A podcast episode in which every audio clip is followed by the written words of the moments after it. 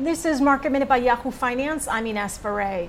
The markets are in red territory today. On the Dow, 3M is the biggest laggard, down about 4% after its quarterly results. McDonald's down about 2.5% after its quarterly results. Chevron, Cisco, and American Express are also some of the laggards on the Dow.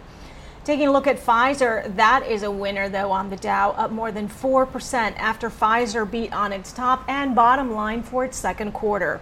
For more market minute news, head to yahoofinance.com.